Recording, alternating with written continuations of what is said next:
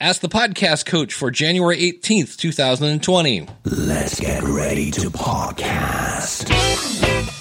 There it is. It's that music that means it's Saturday morning. It's time for Ask the Podcast Coach, where you get your questions answered live. If you want to join us, we're at askthepodcastcoach.com slash live. If you want to join the call, come right into the video. Just simply go to askthepodcastcoach.com slash join. And speaking of joining, right over there, out there in the snow in Nebraska, the one and only Jim Collison from the AverageGuy.tv. Jim, how's it going, buddy? Greetings, Dave. Happy uh, Saturday morning from a very frigid Bellevue, Nebraska this morning. We, we, we have a lot of snow on the ground. It's going to be single uh, single degree temps, whatever we call that, right? Yeah. Single digit temps. There we go. So uh, thanks. It's it's always warm and ask the podcast coach. That's it. It's always sunny at askthepodcastcoach.com slash live. Well, speaking of sunny, probably the best. We, we all occasionally say that you know you're going to get a, a one star review, and he said looking at his notes because I called it one star general was the the name of my little thing, and I just had it. Here we go. Um, what this person does, I, I'm not sure if you're going to be able to see this because I think you have to be in this Facebook group. Let me do this, and then I will share my screen. Uh, somebody gave them a one star review that said doing the work of the adversary, and apparently it's a LGBTQ show. And what they did, he said, sharing his screen, is they took that and turned it into a T-shirt. and I, I, like they actually you see the one star review, then the quote in quotation marks. The only thing I would want to do is put their address. Like you need your you need your logo or something. But I was just like that is the best That is a ever. Uh, It's a, it's a great way to handle a one star. Yeah. I think. Yeah. Just just make it a badge of courage or a badge of honor. that's it. And you know, like, hey, thanks for even caring enough. Because you can't get your. Sometimes you have trouble getting your most engaged listeners to even give you anything. So, you know, if they uh, use it a little bit as a of, of a of a badge of honor, that's pretty cool. It's a good way to do it. I like it. yeah, I've just I've seen a lot of things, and I just heard. um the adversary. Yeah, Sarah Micatel, and I can never remember Sarah's podcast. I listened to it. Uh, I just found out that she's an American living in the UK because, well, she likes it. And I was like, well, that's kind of different. And she was talking about how uh, she got a one star review and uh, it kind of messed with her head. And then she had Rob Walsh on her show. And he said, kind of what you said, you, you inspired somebody to take action. Now, granted, it's action that you don't want, but you, you still hit a nerve. And if you don't get any kind of reaction, whether because you want either, wow, that was great, or wow, that was really awful, because it's when you're in the middle where you're not you're not hitting any nerves. You got to hit some sort of nerve. Or, like, hello, hello, is this thing on? yeah, hello, exactly. hello.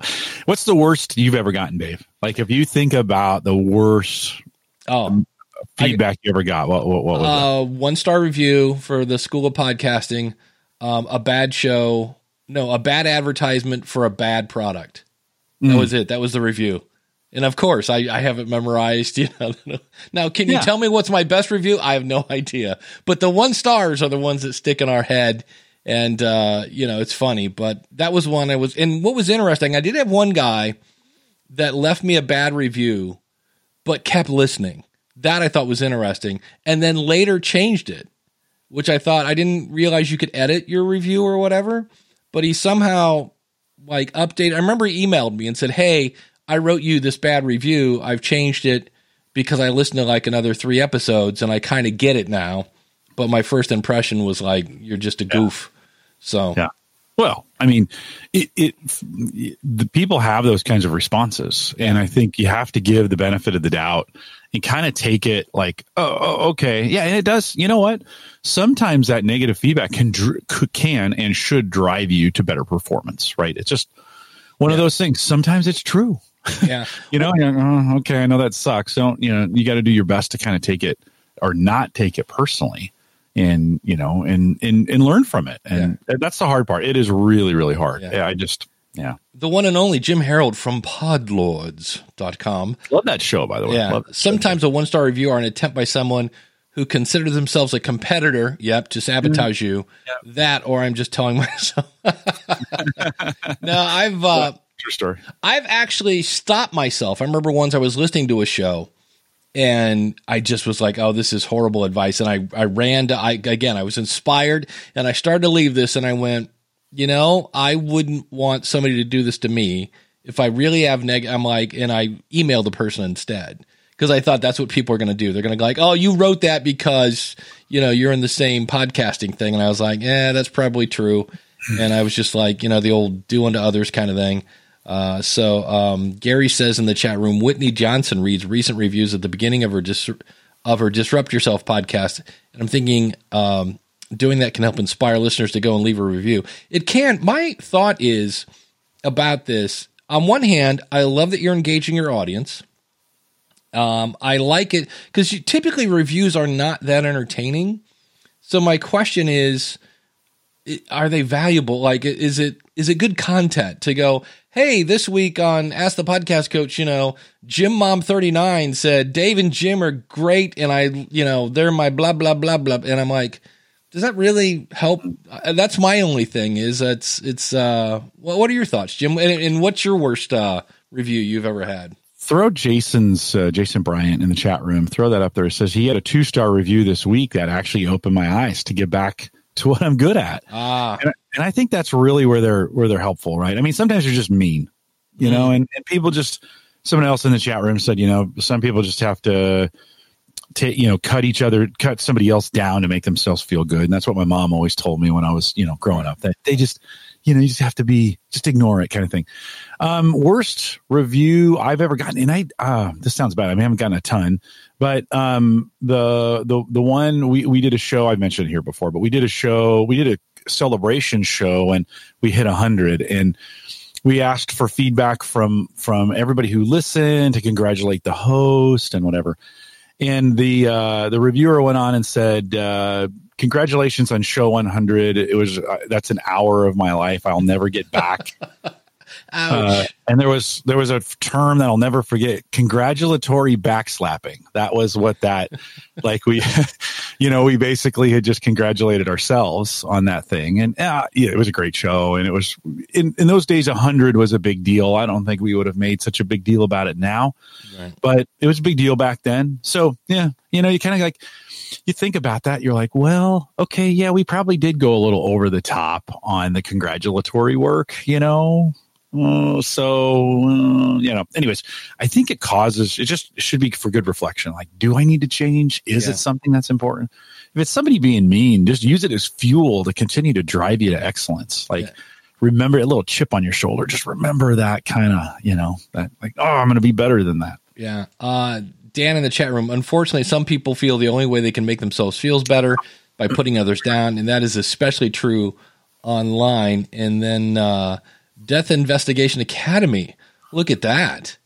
Um, oh my God, I can see his face. I can't remember his name. It's um, mm-hmm. He's got black hair and glasses. He was with me at Social Media Marketing World. I've got the Coroner Talk podcast in my closet.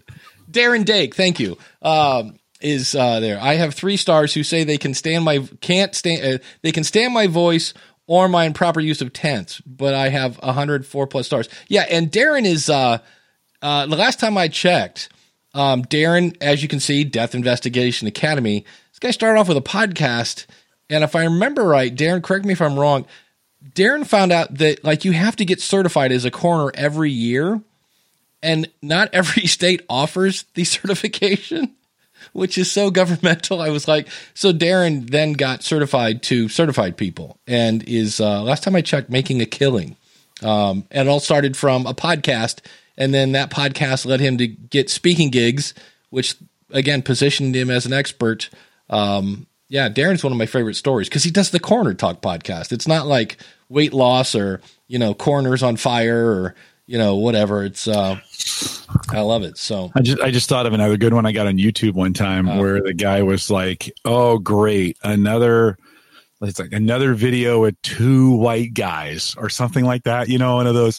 You know, like all we need is another two talking white guy podcast, and you kind of like, hey, wait a minute. You know, but you know, it, it's it, they get they get especially on YouTube. Like, let's not even let's talk about the reviews outside because it's hard to submit a podcast review not hard to make comments on YouTube. And so uh, that YouTube, if you are moving your stuff over to YouTube for whatever reason, that can be a super brutal environment. I I actually mm, censor is maybe too strong of a word. I approve every comment on everything I do just because I think sometimes that those comments lead to other unhelpful comments that it, then it just becomes a comment fest. People just feel like they have permission to do that. So Yeah. we've always highly curated our our um, communities and, and all the and all the stuff I've done with the guys and ladies in our community. We've always highly, highly, highly curated them, and and I think that just keeps the keeps it positive. I like keep- you know, there's you know, there's no reason to be negative. And both somebody- on YouTube and on my channel. I keep seeing, or on uh, my website. On occasion, I will get people who just put links to their podcast. Like not like, hey, Yeah. here's I talked about this on. It's just like, boom, here's a link, and I'm like, hey, and you're gone. It's like, mm. so um, Daniel got the right word. It's moderate is the word I was looking for. I couldn't quite. It's it's still early and the coffee hasn't completely settled in yet, so be patient with us. Uh, another chat room here says, I never really got into reading reviews as a former pro athlete and now entertainer. I learned you really got to take reviews with a grain of salt. And that's, Jim has a great point, especially for, uh, you know, if you think about pro athletes, on one hand, don't let the over the top positives go to your head. True. You have to stay humble. So you're never as good as your best review and you're never as worse or as bad as your, your worst review. So that's, uh, it's, they're, they're, they're interesting. It's, it, it really is kind of a, uh, a mental game that you have to play with yourself because you know and um like darren said what if they don't like your voice what are you gonna do it's Go like somewhere else. yeah it's like well that person is not my target audience so that's always uh that's always kind of tricky It's hard. Sometimes you mentioned this just a second ago. Sometimes listeners won't leave. like they'll they'll be like, "Hey, I want you to change." Like, and then you're like, "Well, I'm not gonna." And they're like, "Yeah, but I, then I'm going to tell you to change for the next three months." And they're like, "Really? You hung on that long? Like, really?" Um, it's just crazy what people won't go. You know, you think the market, you know, you're like, well, I'll just do my thing and the market will work things out. People will come and go, right? No, there are people who will just unrealistically stay around. And you're just like, well, and, and, and be critical and be very critical sometimes. And you can't, you can't fire somebody from your podcast. You know, you, you, you can't, you know, politely. I have, I don't know if you send emails like out, out like this, but I have had several listeners who, especially early on, I haven't had one of these in a long time, but early on would would be very very critical. We'd go back and forth on some things, and then I'd just say, you know, there's other things, there's other places to go, there's other podcasters. You don't, you know, you don't have to listen to me, and you just kind of sometimes you just got to kind of say it. Again, I haven't had to do that in a long time, but but maybe four or five years ago, you know, I had a couple that were just like, and when I say couple, I really mean two um, you know, you just kind of say, "Hey, maybe it's time that we part ways." yeah if they're being if they're being that, I think if they're being that critical of you, the hard part is, is there's no. It's never been easier to be openly critical of you in public, and I just I'm I'm a firm believer is that you know you criticize in private and you you recognize in public, but that's not today. That is not that is not the culture. No, we blast away. That's I mean, right. we just go on Facebook or YouTube or whatever and just blast away without really even giving the person an opportunity to have that conversation privately. And it's just unprofessional. It's childish and unprofessional. daniel says it's not me it's you yeah, exactly. Yeah. Exactly. uh, it's my favorite is i had a grammar nazi that, Oh, yeah. that would just go off every time i had a typo and I, I was just like Don't do that. Just please, please don't do that. you know and I, I told him i said well you're free to not listen. And he would say like we went back and forth and he's like that's it. I'm not listening to another thing. And he showed up on my youtube channel like six months later. I'm like oh i've missed you. And he did not like the fact that i was being sarcastic. And uh, you know what are you gonna do and i was like you know you feel free to not watch me here either it's you know it's it's because some people are just not your target audience and that's the part i think that we all struggle with because we want everybody to like us and Well, I think if you do get that criticism in private, you got to take Yeah. it very seriously. That's one of those where somebody's coming back and saying, "Hey, I don't like this." Uh, I mentioned a couple weeks ago, I've gotten kind of two or three kind of comments about the cigar Oh, yeah. stuff I've been talking about, and and it okay, th- that all came in privately, right? And it was like, okay, I need to, oh, I, I really need to consider this. It's it, these are longtime listeners. I doesn't mean they're telling me I have to stop, but maybe I need to shift the way I talk about it or do it in a different segment or whatever. And that is important. So if you are getting feedback, I, I think you have to separate the two, right? If you're getting it publicly or privately, if you're getting it privately, I think I would dig in and ask Yeah. them. And they may be longtime listeners. Well- Doesn't still make it right, right? But I think it's worth more investigation if they send it private. And the other thing you have to keep in mind is they might be giving you feedback to do something that would steer the show in a direction that you don't want to go. Yeah. And that's yeah. where you have to kind of go, mm, I appreciate your feedback, Right. but we're not going to add a fashion segment to ask the podcast coach. yeah. Um, Yeah. I Yeah, saw not where all feedback is right, right? Not all feedback is right. That's the thing. I think sometimes listeners think because they're giving it, they're right, and you kind of go, "No, it's not. Not all feedback is right." And and so that's you got to kind of you got to kind of weigh that. Yeah, and and speaking of fashion, Jason says in the chat room, "Did I get a haircut yet?" no, I did, and and I'm in the stage where it's whether or not my hair looks good is either kind of lucky. Jason and I had the weirdest experience, um, because like yesterday it looked pretty good. Today, not so much. That's because I had a hat on this morning. Um, I was uh flying. I was in Boston uh last weekend which went really great. It's interesting talking to a bunch of professional speakers because it's kind of like writing a letter to Grammar Girl. You're kind of like the whole time going, oh, they're probably picking me apart. But it, it really couldn't have gone a whole lot better.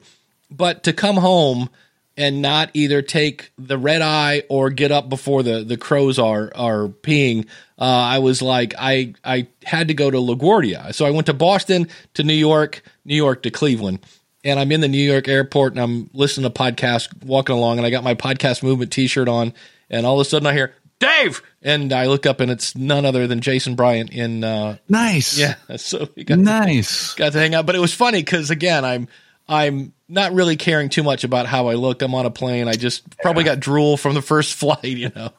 and Jason and I took a picture, and I was like, oh my god, I need a haircut. So Hey, speaking of Boston, big thanks to Ed Sullivan who took care of you out there uh, in Boston as well. Ed's uh, becoming a friend of mine, listener to, to both of these shows. He, or I should say, this show, and he listens to my home gadget geeks. And uh, and it was fun to hear you connect. I think you talked. Did you talk about that in school podcasting? Yeah. is that where I heard that? Fun to hear you connect with the listeners while you were in Boston. You, were speaking with there, and I think you, you connected with a couple listeners while you were there. It's always fun. I'm going to San Francisco in February, and I've already got somebody said that said they're going to drive like an hour and a half, Nice. and that's like that's humbling. I drive an hour and a half to see you, Dave. I won't drive ten. That's or twelve. I think that's what it is for me to see you now. But yeah, hour and a half's great. It's it's a great opportunity. Yeah. I think those those um when you're traveling, those are great opportunities. So wait a minute, you ran into Jason Bryant just on accident in the airport? on airport? accident. Yeah, we're just walking along, and I'm going to C16, and I don't know if he was coming off a plane or what, but all the, I mean, literally total. If you think about the chances of that happening, No, yeah, yeah. And uh, and I Wow. would, I get bored at airports, so a lot of times I would just walk around until it comes time to board the plane. Number one, because I'm not getting any exercise on a day when I'm flying. That's that's because when I get home, I unpack and I'm dead, and I'm like, so might as well walk around. And so I was just walking around trying to figure out where my because I'd, I'd actually just gotten off a plane, had you know walked across to uh, see where my gate was, so I knew where it was, so I could go walk around some more and that whole nine yards, and just happened to bump into him. So very weird. that's super cool. Yeah. That's super cool. Um, throw Felix's comment up in the Yeah. Up in there. Um, he says, I got a review stating, I can't stand your voice. I hate your arrogance. I stopped listening, but some months ago gone by, have, some months have gone by and I missed your content. So I'm back. Still think you're arrogant. You know, there are people that will listen to you because they don't like you. I know. That sounds weird. I used to listen to a podcast and I would tune in to see if the guy was still an idiot. I'm like, let's see if he's, yep, there's that bad advice that I love. And I'm screaming at my dashboard in my car and I'm like, no, it doesn't. Ratings and reviews do not help you be found. I'm screaming at the dashboard.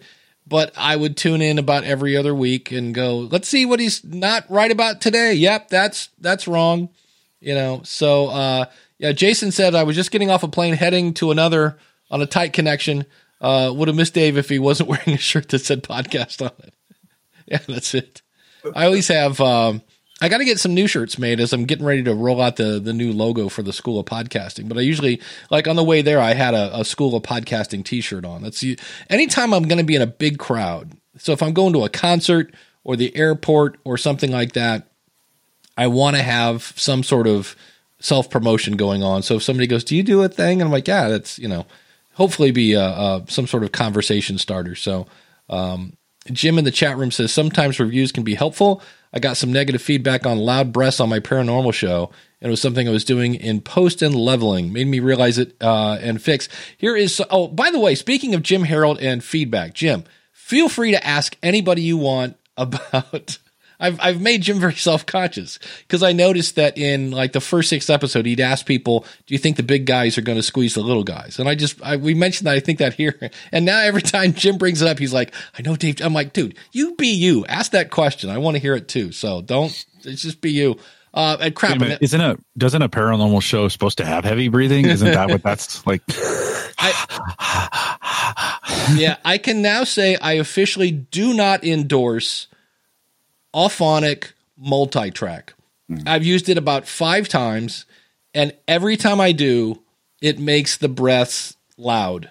Like I'm I'm doing an interview with uh, the the people behind Glow. Oh, .fm.io. It's this cool thing that lets you take payments from your podcast. And for whatever reason, I need to go back and listen to the original, but man, it just pumped up her breaths and she sounds like Darth Vader. Yeah. And I'm going through and just um, this is where keyboard shortcuts become your friend because I highlight the breath and just Alt PV, which is Alt P is process in Sony SoundForge, V is volume, enter. So it's just highlight Alt PV, enter. Alt P, it's just it's not hard. And I mean, I was going to listen to the whole thing anyway because I'm I'm cutting out the good, the bad, and the ugly. But I was just like, ah, so. Well, um, it did that to me on this show for a while, where Auphonic was was um, you know raising my breath on this, yeah. and I'd listen to it, and you could just hear every. I mean, it, that's what it sounded like when it got here. It was kind of a you know just a normal breath, but Auphonic was was pushing that up. Yeah, I find that a lot with even the regular Auphonic. It occasionally mm-hmm. it it has a, a hard time. Yeah, and uh, it's kind of a bummer because then I ran it through RX7 thinking I could then de-breath it because the breath was so obvious and I couldn't get it to quite trigger on. I just went, eh, you know what? I'll just uh, I'll do it manually. You know, what, what are you going to do? Because it was pretty. It was one of those things where I'm like, am I listening through the ears of a podcaster?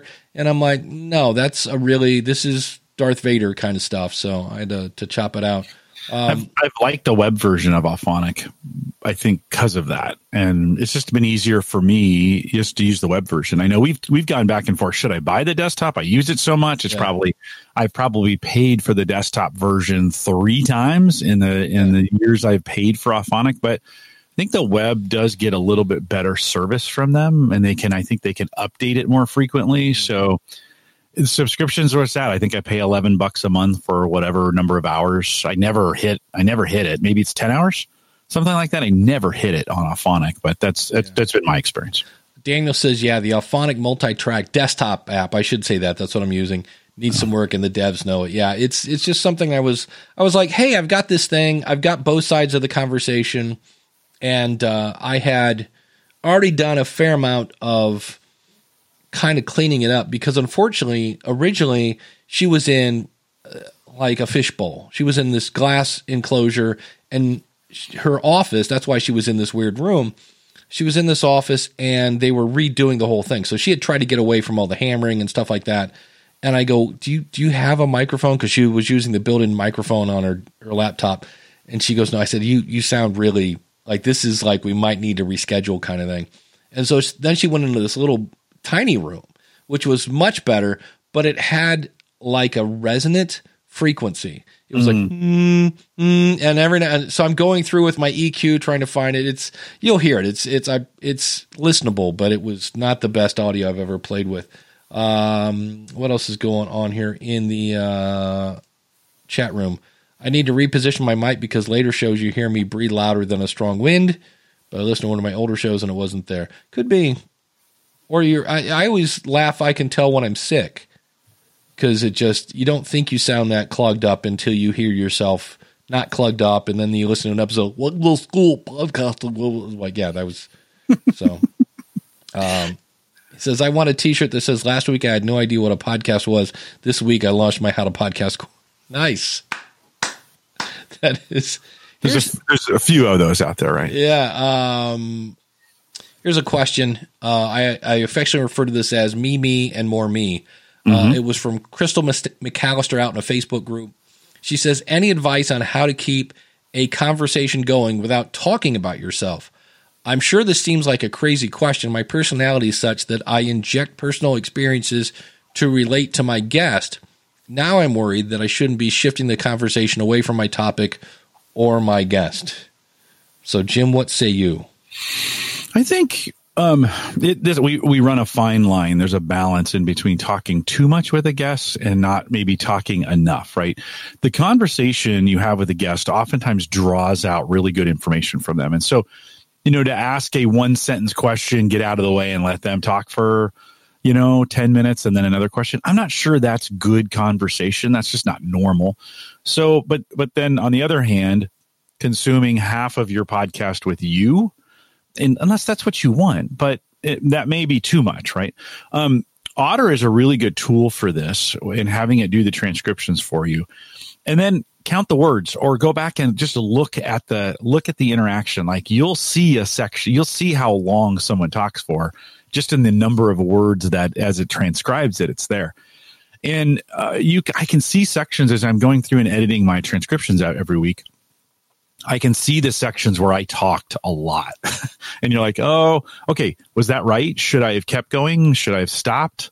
Should I have let them tell the story? I think a couple caveats in this. One, we need, I think in a lot of cases, we need to let them tell their stories, not us tell ours.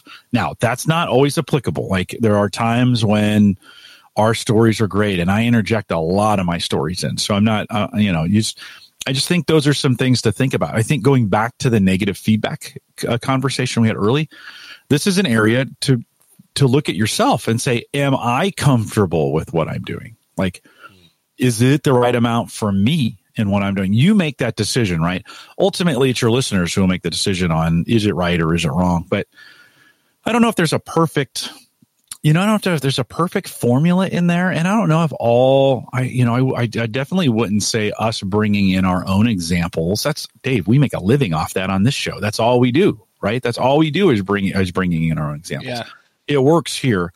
What- on another interview show, does it work? I don't know. That's we have to let the audience decide. what I do is because I'm trying to build a rapport with the the guest, and so they'll say something, and I'll be like, "Oh man, I had that happen to me. I was in an airport once in New York, walking Yeah. along, and there's my body. I couldn't believe it." Here's the thing, though, I cut it out later. That's that's my I, I There you go. so many people think what I record I must release, and I'm like, mm, nope, not really. And so that's I do that a lot. Or there are many times when I will go, you know, there are things what we do, and there's a thing, and backstory, backstory, backstory, backstory, question.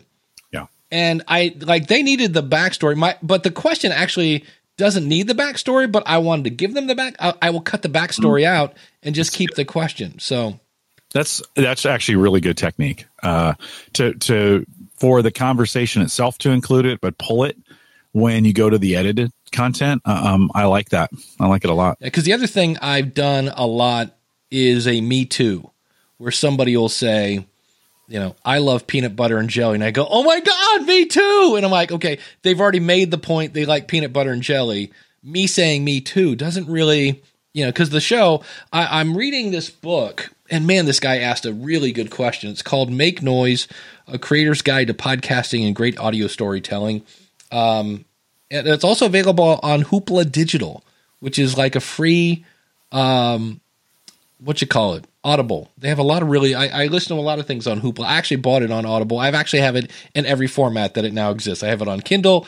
Um, but he said when you're having a guest on ask yourself what is the one thing i can get from this guest that i can't get from anybody else?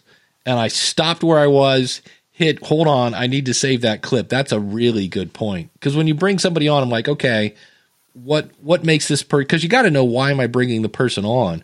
But I was like, that's a really good question. Like, what's the one thing they can talk about Like if I'm interviewing Jim Collison, I can talk to you about Gallup polling or or you know Strengths. and strengths. strengths, yeah. And uh, I was like, man, that's uh, I don't know that I asked that a lot. I usually know. Like my last guest, she was coming on to talk about her Glow product and monetization and how people are using it, but I just wonder. It, it's kind of the opposite of the let's ask everybody the same question. Not that there's anything wrong with that. It's like, no, I brought this person on. What's the one question I want to really make sure that I ask them? And I was like, that's that's a good point. Yeah, you just don't know. You know, you don't know what's going to hit. I think you gotta you, you gotta hope that the conversation that you're going into is going to be the right thing. I. I've had this experience, and you probably have too, Dave, where you've done an interview and you're like, "Oh my god, should I even release this?" Like, Ah. oops, yikes, right? And then you do, and everybody's like, "That was the greatest Best. thing ever," and you're like, "Really?" You know, and and I think that just speaks to sometimes we can't trust our own instincts with this, and that we got it. I mean, you can obsess about it, but at some point we got to just get it out there. If we don't, I guarantee no one will listen to it, you know? So Yeah. you'll get some feedback. Um, it's crazy how often that happens that, and have you ever had somebody go after a guest in your comments? Like, have you ever had a guest on and they come back, the, the commenter goes after the guest as opposed to going after you? Have you ever had that happen? I've never had that happen. I don't think it happens very often. Just to be just to be really Yeah. honest, I don't know. Maybe uh, we can throw it out to the chat room as well. If you had somebody kind of give negative comments about your guest, I think the guests get um, uh, you know like a mulligan in in a podcast. I don't I don't know if people are as critical of the guest because it's the they're going to hear them one time and then they're gone. Right. And so I just don't think people are as critical as the guest. I just haven't never gotten any feedback like, oh, that guest was terrible. Well, it's one of the questions I saw out in Facebook from uh, Kathy Jameson. Um, said I had my first really bad interview tonight. It was with a doctor, and I thought I'd been really prepared as I read two of his books. However, the interview was a bit of a disaster. My guest interrupted me and his cell phone notifications beeping during the interviews. Then his kids came into the room and interrupted, and we had to stop and restart several times. Right now, I'm trying to decide if I want to try to edit the heck out of the interview or scrap it. Have you ever scrapped an interview? And if so, how did you tell the guest? I'm scrapping the interview. Oh, yeah. Yeah, you just I think you you just do. I just rip the band-aid off on it. Don't go, "Hey, this didn't really come together and I don't think it puts you this is where I would put it, Yeah. you know, you flip it to them. I don't think it really puts you in the best light possible. I'd like to re-record it or whatever, right? Um, I, I think you just tell them I have 15 episodes of of stuff I recorded in London, and it, it was kind of a trial. We were trying some things out, and I'm not sure I'm going to be able to use it all uh, or most of it, to be honest. I'll have to figure out, you know, we're still kind of going through it. And that's going to be, I'm going to have to email some of them back and say, yeah, it didn't really work like we were hoping it would. And I don't want to, I'd rather not put something out that's, that's not what we want. I, I just think you tell them. Yeah. The other thing when I hear that is you, you have to kind of take some ownership of that and say, okay, when we, you know, a little, uh, I think Jim used to have a sheet that you'd send to your guests to kind of like, hey, here's the deal. Have your microphone. Don't do this. Turn off your phone. You know, kind of let them know that like, look, this is this is serious. We're gonna have fun, but you know, I do take this serious and do everything you can to be prepared and, and that whole nine yards. And you know, um, my favorite was the opposite. So I invited some guys, and I forget what was the company. Uh, it doesn't matter. I invited them to be on to kind of promote the, promo their product, and they all they heard was podcast, and I it was apparent all that they had their their opinion, their uh, their preconceived notion of what a podcast was was that you get really drunk and you record it. And we got there, and the lead engineer was just leveled, like he had been drinking since three and like it was they were ready. They were greased and ready to go and so we get on and i do the intro and and we get started. Uh, fortunately they're they're they're one of their sales guys was was had maybe just had a beer. And you could see in their eyes as we we get about 10 minutes into this podcast you can see the guy who came hammered all of a sudden realize oh this was a serious podcast. Like oh we're not we're not goofing around here. We're Right. not you know two two what is two bros and brews and bros yeah, two, two two beers and or two bros and beers or yeah, beers and bros yeah. and it was um it it, you could. I- It was funny. I can see. I saw. He all of a sudden he kind of like he kind of like sat up and was like, "Oh," and tries to pull it together. And he's like, "Oh, we're going to talk about serious engineering things." Okay, well, I you know I need to kind of pull it together. So you know you can have that side too, where maybe you your guest came not as prepared as you were hoping for, or had a different impression of of what the podcast was going to be. Yeah, that's well. I always tell like I with um with the guests I just talked about. With I said if you want to get nerdy, I go my audience can get pretty nerdy if you want to get into some of the details and things like that. Uh, in the chat room here, um, I'm trying to figure out who this is because he said I was on his show, and I'm like, it says S7ETV, and I'm like, I I can't figure that out I from can tell from the picture too. yeah, uh, I try to help try to help guests frame their stories to fit my show profile. That's great, and that's one of the keys. You have to let people know who they're talking to. That way, the entire show follows the hero's journey format and tells another story uh, from their thing. And the chat room is going crazy because I'm like, I go to unhide it, and I'm like, wait, where'd it, where'd it go? Holy cow! Um, They're doing a nice job this yeah, morning. uh, Randy, I love this. It's really bad when you do a solo show and you have to scrap it because the guest sucked. it's true. It's true. I don't know how I don't know how you guys you solo guys do it. I, I have a ton of respect for solo podcasters. I just couldn't. That's just not a way I like to do it. I kind of have to have a guest. Yeah. Uh, Kyle Bondo says if you do an interview show, you need two to three in the can to protect your production schedule. If one interview goes bad, you have a backup to do the yeah. The other thing is, and this guy talks about it in that book, is you know when you hear a Marc Maron interview and it's 25 minutes long, that's because the interview was 40 minutes long. And, and people go, man, everything on that show is good. Yeah, they cut out all the bad stuff. And I was like, that's cool. Wouldn't it be great if life had an editor? Like every, you know, Oh. you could, you could, wouldn't that be awesome? Yeah, we don't use it on a podcast. You know, you're kind of like, yeah, you can. Ed-. Now, uh, says the guy who I produce a hundred percent and I, I edit very little. But So, how much yeah. prep do you do though? We do a lot of prep. Yeah, see, that's the, I always say more prep, less editing. So we do quite a bit of prep. And hey, by the way, prep doesn't always have to necessarily be day, you know, five hours before the show, you're reading all kinds of things. You may know a subject or you may know a topic so well, or you may be so versed in it that that prep comes from experience. And so, you know, on, on my on my Gallup podcasts, I mean, I talk about that stuff so much. It it's the the prep is in the experience. So don't don't feel like prep necessarily has to be reading newspapers for five hours or reading the web, right? For five hours. But li- listen to me, I, I just aged myself there. Newspapers, who freaking reads those anymore? Um, you don't have to be sitting there uh, preparing that way. Uh, experience can be that, but if you're going to go into something you don't know about, yeah, you may need to read the two books. Let me, you know, you you made that comment, Dave, about reading two books before interviewing the guest yeah, do you feel like sometimes you can be over prepared for a guest and that it, it might be too much information yeah. There's a, a thing where you have to be careful of the curse of knowledge because you you can easily kind of ask a question or get into a story that makes sense to you because you read the book and your audience is like, huh?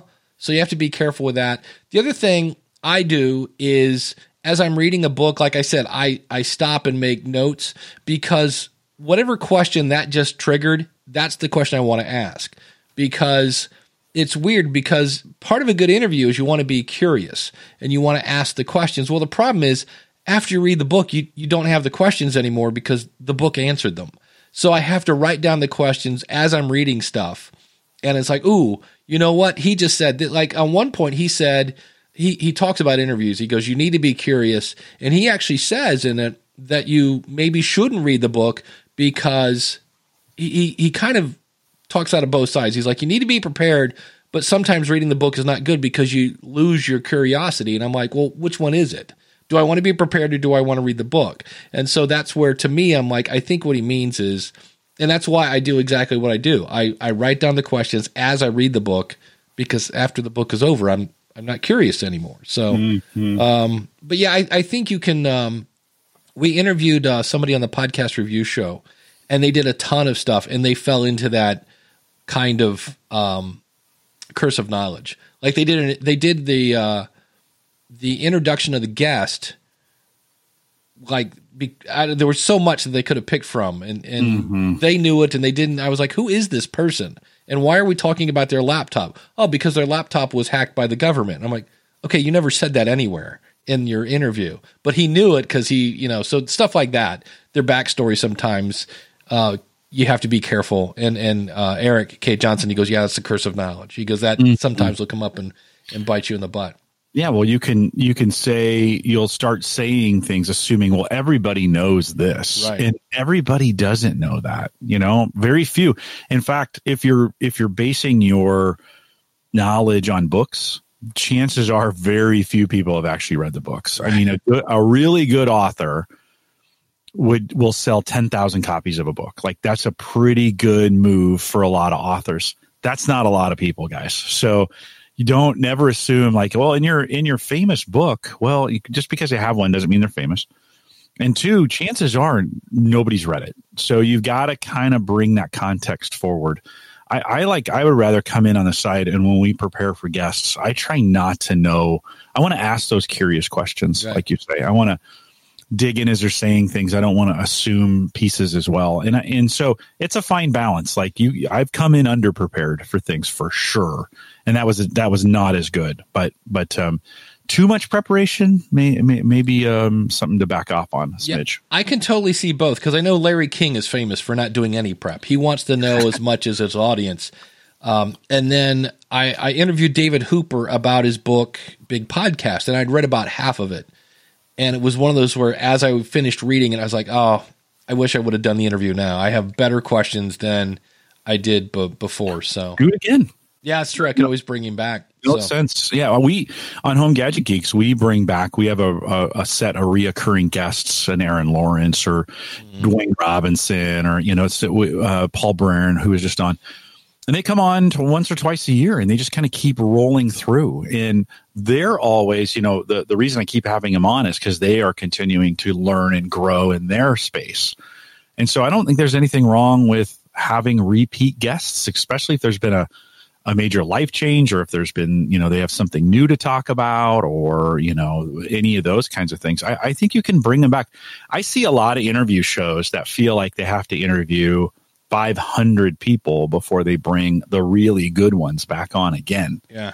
and, and i'd say in some cases if they're a really good interviewer your audience knows that bring them back Yeah. Absolutely. Well, you know who we always bring back is our awesome our, subscribers our awesome subscribers. Yeah, let me. Uh, we'll do that, and uh, we are talking about awesome people. First of all, I still have my teacher's pet spot open. If you're looking for one-on-one consulting, it's at a deeply discounted thing. You can find this, and this is all at uh, askthepodcastcoach.com slash awesome. But we always thank our awesome $20 supporters, people like Greg at debtshepherd.com, uh, Glenn the Geek Heber at horseradionetwork.com, uh, Josh Rivers at podcastingexperiments.com, Max Trescott up in the air at aviationnewstalk.com, Shane at spybrary.com, and I can't say what it is, but Shane has a absolutely kick-ass because of my podcast story in the works. Uh, that's going to be fun to talk about. Uh, Carrie Bond in the chat room at uh, keywestperspective.com slash podcast. That is a podcast about island life and the people who live it. Uh, Carl White at Life in the Carolinas podcast. So if you want to get your Carolinas on, there it is. And Kim Craggy at Toastmasters101.net. Uh, if you'd like to be a patron, simply go to askthepodcastcoach.com slash awesome and uh, join today. So thanks to all our patrons. And I can't find these. didn't quite have your slides ready did you dave no, I was like, oh, oops, somebody forgot to hit from the last time. Oopsie. Uh, but uh, yeah, I would have David Hooper on anytime. Uh, mainly because he's just a great guy. He's a friend of mine. I've known that guy forever. There's a really old picture of me in a Cosby sweater with black hair uh, when I went down in like 2006 to be on Music Business Radio. And what was interesting is there's a band called the vibes or them vibes uh and the lead singer is none other than brother love. Does that name even ring a bell to you jim? No uh-uh. brother love was actually like the first podcast music star. He had a he had a he was a very big fish in a very small pond but at the time there was um the uh later became music alley the podsafe music network I really wish somebody would come up with something like this where musicians could upload their music and just say, play it. Go, you, you have my permission, just play it. And all you had to do was say, this music is courtesy of the Podsafe Music Network, which I always thought was kind of a rip. I'm like, it should be, no, it's courtesy of the, you know, Podsafe Music Network and the artist or something like that. But you only had to uh, mention the Podsafe Music Network. And if, you know, again, this is like 2006, 2007, he had kind of a hit. Like everybody knew Brother Love. And I think it, um, not podcast movement, but uh, Podfest. yeah, whatever. Well, whatever the new Media Expo was at the time. Oh, Um, he actually did like a small concert, Media World. New Media World. something like No, that. it doesn't matter. It doesn't yeah, matter. yeah, way out there in uh, Ontario, California. So it was cool. It's like, oh, Brother Love's playing. So, but uh, Brother Love, the thing I loved about Brother Love, and this again kind of goes back to the early days of podcasting, is you had personalities. Not so much everybody trying to be radio. And Brother Love, whose real name is Larry, uh, had you had Larry, who was actually a really nice guy, and then you had Brother Love, baby. We're, we're talking about asking the podcast coach every Saturday, ten thirty. Be there. Ha! You know, he was just, and and it was he was just, and it wasn't really. He also mysteriously sounds like James Brown. Yeah, Not sure why. But Yeah, but he, I I have a clip of him, and he's like, and he starts singing and rapping. Musicians cooler, baby. mm, um, do, mm, You know, it's just going on. No. Um, but and uh, yeah, he was a, a again a personality. So Well, it's just with with the really good guests. I think your audience falls in love with them too. Yeah. And it, for me, I didn't do that in the early days. I actually had a rotating of home gadget geeks. Mm. I kind of had a rotating set of guests. So you know, you'd come on about every eight weeks, and you know, slowly but surely, some of those guests were like, "I can't, you know, I can't do this anymore." And I started having some on, just I'd invite them on once, and the audience would be like, Whoa, that was great. Well, that then gets a check mark. Like, okay, have them back. Yeah. And the other thing um, that I've been doing a lot of, a uh, little, not a trick, but a little a technique, is when they have a great show at the end of the show, say, Hey, if I asked you back, would you come on?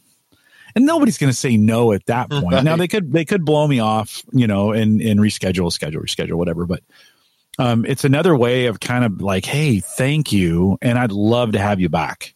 And so, you know, I don't always get them back. Even some of them have said yes, and then I try, and then they just ignore me. But um, it, it's a good way of kind of cementing in that relationship to be, hey, if I asked you to come back on, would you? And I think every six months or once a year is a good is a good frequency for the really good guests. yeah, absolutely. And if it's well, number one, it's great content. Number two, it kind of furthers that relationship that you have with that person. Yeah, And, the audience uh, likes it too. They want to hear it again. They like regularity. The reason they listen to you every week is because they like consistency. That's what audiences like. They they like listening to a show where they know what they're getting. If you surprise them every single week, that's that's generally not what people listen to. Now, surprise with content, yes. Surprise with format or surprise with style, no. Like Dave, if you all of a sudden started doing uh, a, a, a school of podcasting in your James Brown uh, voice that you just did, like people would be like, I-, I can't do this every week. Like you can do it in a segment, like you can do Pinky and the Wiz Yeah. for a segment, but I'm not sure you could do a Pinky and the Wiz segment every week. No. Uh, unless it was short It would have to or, be very or short. funny or funny. that's the key. It's like just you know, uh, I, I'm not gonna do you know, uh, Wolfman Jack. You know that that guy. The interesting. Do you know Wolfman Jack at all? I mean, he was before Oh, yeah. both our times, but Oh yeah, this is a guy. You know, same thing. Uh-huh. Like, oh baby, you know, Yeah. and uh, I couldn't do that. That would kill my voice after a while. So, yeah, exactly. Randy says my voice wouldn't hold up. Yeah, it's. uh uh, Binky is an exaggerated David Lee Roth. I think I've mentioned this before. who, by the way, is going on tour. No, Uh, say yeah. it isn't so. No, it is. It's David Lee Oh. Roth. He's doing a stint in Vegas as well. oh my and god! And what's interesting about that is, you know, when you do a live concert, it's on YouTube the next day. Mm-hmm. And number one, if he's if his band is not singing with backing tracks, he has the best singers in the world on tour with him. And Dave doesn't really sing much. He just kind of struts and goes, "Oh, eh, mm, unchained" about every ten minutes, and that's that's it. That's it. Um, but so David Lee Roth is, yeah, you know, Cleveland is screaming, I can tell you true. And if you just take that and exaggerate it a little more, now you got Binky. And it's like, yeah, that kills me. yeah, but you couldn't do that every week. I Like, could not do that every week. No, Well, you could if again if I it was a segment, it was funny. You probably could. But if you did the Funny whole is the key. podcast that way, No, that would get old. Yeah, and and no, the other no. thing I tried to do when I did the worst podcast ever, I did it as an angry man. I was the guy like, ah, what do you doing? The whole nine yards. And I would eventually drop out of character. yeah, I would Yeah, 'cause eventually- you can't sustain it. Yeah, I would forget that I'm not the the grumpy old man or, or whatever. Uh oh, we haven't talked about this yet. Um, if you're looking to be featured as either a podcast review or maybe even a featured interview in the podcast magazine, uh, please do reach out to me. This was from somebody's name that I forgot. Uh, I know it's podcastmagazine.com as a uh, as the category director of for education. So as long as your podcast or the one you recommend comes under that classification, on some level we can make it happen. Uh, asterisk, if it doesn't, I can still point you in the right direction or connect you to the right person. Please pass on any podcasters out there. So I believe it's just podcastmagazine.com.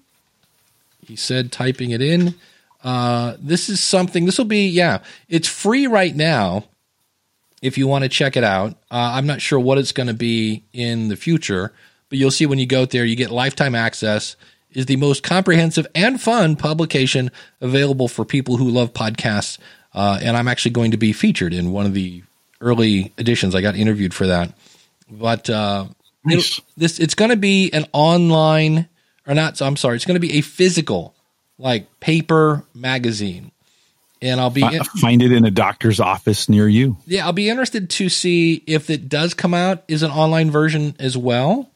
Um, I think, I think this is the fourth one. It's either the third or the fourth. There was one called Podcast Magazine or Podcaster, maybe, because I remember Dan Klass was on the cover.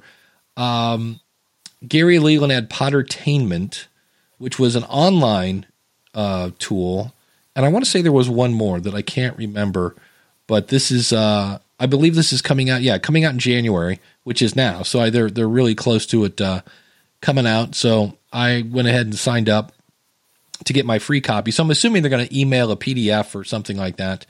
But uh it's uh I'll be interested to see because we kind of had a little news boom. I mean we had James Cridland come out and kind of just take over because the guy's got such a reach and such a, a worldview and that then inspired Pod Move. Like Podcast Movement has a newsletter. Um, Skye from Inside Podcasting, and then um, mhm, there's still the guy from New York whose name is this, uh, Nick Quah, and uh, Podfest started a newsletter. So we started off with like two newsletters, Nick Quah and James Cridland, and ended with like six. And so now we're getting a magazine. I'm like, oh, plus, duh, Podcast Business Journal. Hello, Dave. You write for it. You might want to mention that one as well. So I'll be interesting to see, you know, how this works uh, and in what format it does, and I don't know. Well, the advertising has to work, right? In those, you Yeah. got to you got to get enough advertisers to want to pay for spots, which means enough eyeballs. It's got to land in enough places. Where's it going to get distributed? Who's going to pick it up? If there's a there's a market for that. I haven't read a magazine in a hundred years, so like I, I just don't run into magazines very often. Now that being said, I do get some catalogs in the mail that I still look at. You know, they sit on the kitchen table, and I when I'm eating breakfast or dinner, I'll thumb through them. You know, and and and look through them. So it's not like all print media is dead. the The one thing is those look really good. Like if you're hmm. going to do a magazine, that cover needs to be lights out. You got to give me a reason to open it and look inside of it and to and actually get to the content. So your your design is king on that on that front cover. You'd be surprised at how many people look at a cover and just based on what they see actually flip it open. And that's 99% of the engagement is to get them to open it up. Well, it's a great picture, great headlines. If you think about it, mm-hmm. Cosmo has the best headlines ever. It's like how to make so and so blah blah Right. feel like blah blah, and you're like, I want to feel like that, and it's clickbait though like most of it's clickbait I want to Yeah, be a sex ninja. I'm like, you know, whatever, um, because it's always stuff like that. How to be a sex ninja in the bedroom? You're like, what's a sex ninja? But you know, they, it gets Yes. people opening up because I'm like Yes, like, it, it does. No, you're like, hmm, okay. This is this is kind of well. Notice that one uh, one of them had the word Tim Ferriss on it, right? And that's just a hot. Yeah. Tim's name is just super hot right now. Everybody's everybody's wanting to listen to Tim Ferriss. Yeah, so it'll be I'll I'll be interested to see what the first episode or first uh, edition total podcast or what their first episode looks like. So uh, I see where somebody's asking about our gear. Yeah, how am I Yeah, getting? John John was asking how we're getting the audio through here, my audio to sound as good as yours. I think if you're listening on YouTube, it sounds as good because Dave's not actually hosting this audio. So Dave's audio, so on StreamYard, they've stood up a web instance of this broadcast, right? Dave's coming into it, I'm coming into it, it's broadcasting out. So the audio quality for both of us, I don't have to go to Dave and then Dave's not broadcasting me. StreamYard is broadcasting me on YouTube right now. That's why it sounds so clear. It doesn't have to make another hop. I'm not dependent on Dave's gear for you guys to hear me. That's the beauty of StreamYard. And that's the big difference on StreamYard than say using OBS to stream through to StreamYard, which I think's kind of a little crazy, just to be honest. But um, is that in StreamYard, the audio is that my audio signal is as good as it is for you know for me and it, that I've made it. I don't have to go through Dave to get there. So I think that's the beauty of StreamYard. Hey, if you're using OBS and you like it, continue to use it. I, I don't mean to offend you in that way. I just think that's for some shows that are using all that technology. I don't know if you need to use it anymore if you're using StreamYard for the most part. Well, and the other thing is that I'm very blessed. Jim has an ATR 2100. It's not where I'm dealing with somebody. They go, "Oh, I was just going to use the microphone in my computer," you know, and he's got a pop screen and a Yeah. uh, windscreen, that whole nine yards. So I've got it. You know, I have a a co-host. You know, in this case, if it was a guest who has decent audio, I I'm always amazed at you know when I, sh- I it's funny because I'll just show up and even if I'm just using an ATR 2100 and somebody will go oh you sound so good and I'm like really and they're like no you don't understand I don't interview podcasters usually and it's just I still remember I interviewed somebody for my weight loss show because I thought I, I I'm running out of content and I uh, interviewed a woman, and she was in her. She travels around in an RV. She homeschools a whole nine yards, but she was in Arizona in an RV with the air conditioning on and wouldn't turn it off. And I thought, well, I'll just be able to noise reduce it, and it just sounded like a tin can by the time I was over with it. And that was the end of the interviews on that show. I was like, nope, this is going to be a solo show because I don't need that kind of kind of headache. So you know you got to do uh and i think that's half the the battle of any kind of interview show i i think it's easy because everybody i talk to is a podcaster and they have a microphone but when i get into the real world and i see that oh not everybody you know has this microphone so uh, randy says can you use streamyard to record shows without actually streaming them i believe so i want to say there's a private option or something Yes, that- there is. or a Yep. test Yeah, you can. No, when you go in and to schedule this, instead of scheduling it to a destination, it says something like record locally or something like that. Where and it's not the right, that's not the right words, but it's something like that. I just did it the other day where we wanted to do a recording and they only keep it for seven days. So it's not out there forever, Right. but you um you can just click that button and it records on their servers and this is why you can only keep it for seven days that's storage and bandwidth on their end that Yeah. that uh, some of you aren't paying for yet but um you you can record and not have it go to youtube or facebook or wherever I am uh, seeing because it's January and people starting podcast. I'm seeing a lot of questions that sometimes I want to go, man. We we obsess over every little detail. Um, Ellen had asked a question in a Facebook group. How many days or weeks in advance should we create a trailer for our second season? And I just, I, to me, I, on one hand, I don't have an opinion, and I'm like, is there a wrong answer to that? As long as you put it out before you know, on one hand, if you look at, I, I did notice when some of the big shows came back uh, from from hiatus, they started pimping that about a month out, and then about two weeks in, you start to see it more and more. So it kind of depends on how long you want to to build the buzz. So I don't know, Jim, you got any thoughts on yeah, that? there's no there's no magic answer on that Yeah. um and, and it, it can depend it can depend on your your listener season themselves like when are they available when are they looking for things um I, I've even found like day of the week. I've been doing some testing on like when I communicate with listeners, mm-hmm. and for some reason, when I do it Tuesday mornings, it's just so much better than any other part of the day, any other part of the mm-hmm. week. And so I think there can be that can be a day of the week, there can be a time of in the month, there can be a time of the year. And man, that's just the hard part about this. What should you do? Well, gosh, I don't know if there's a hard and fast answer of how long before. Depends on your audience, depends where they're listening, depends how much they listen to you, Yeah. depends on how much influence you have over them. Here's what I would say in all this. You I don't know if you can well, maybe you can, but I don't know if you can communicate too much.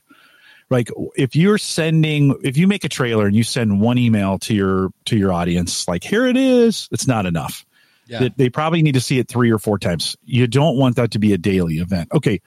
The our friends at Podcast Movement are borderlining communicating too much. Like I get podcast movement emails almost daily, it feels like. Now that's not true, but it feels that way to me, right? They are constantly communicating with you. I'm not saying it is too much. I'm just saying they border a little bit. At least my opinion is borderline too much communication. But you definitely you don't want to I, I would actually prefer that in some cases than i would prefer no communication at all just to be honest right just to just to be transparent on that so you have to be careful you don't want to turn them off but you don't want to just do it one time and forget about it either. Yeah.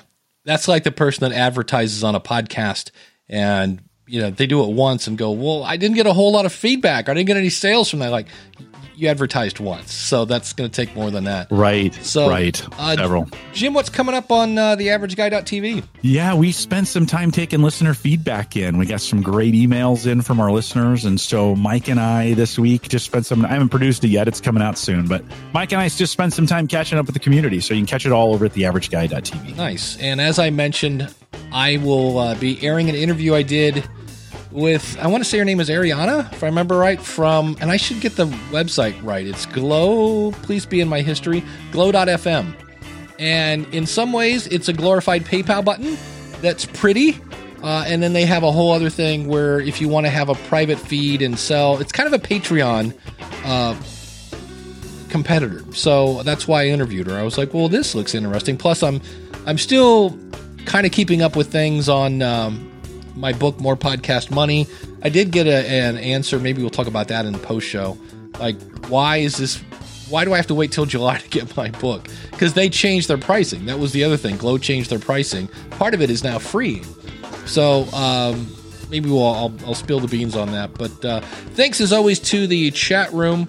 Uh, you guys are great. We are here every Saturday. Jim, you got anything coming up that you're not going to be around? I think we're February gets a little tight as the, the student program starts end of January. So back this week, and then it's going to get spotty, Spotty. through February. I'll let you know. Yeah, I'll same you here. know. I'm going to be in San Francisco, so we'll we'll keep you posted as things go along. But uh, stick around for some post show, and of course, if you're an awesome subscriber, you get that post show. And again, you can do that at askthepodcastcoach.com slash awesome. So everybody stick around for some post show.